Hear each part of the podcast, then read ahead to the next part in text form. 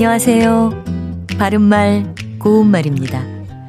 한국 영화 가운데 이제껏 가장 많은 관객 수를 기록한 영화는 2014년에 개봉한 명량입니다. 이 영화는 정유재란 초반에 일어난 이순신 장군의 활약상을 보여준 명량해전을 다룬 내용인데요. 개봉 당시 기록한 1761만 명의 관객 수가 10년 가까이 지난 지금까지도 깨지지 않는 기록으로 남아 있습니다.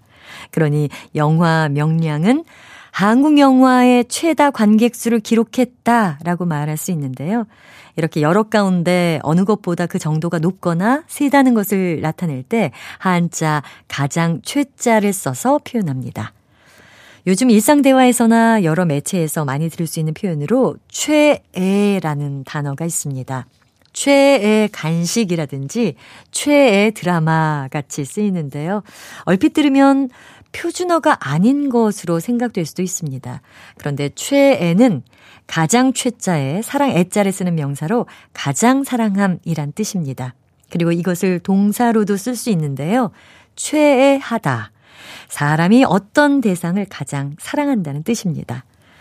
또 어떤 것을 좋아한다고 할 때 애정하다란 표현도 많이 들을 수가 있죠.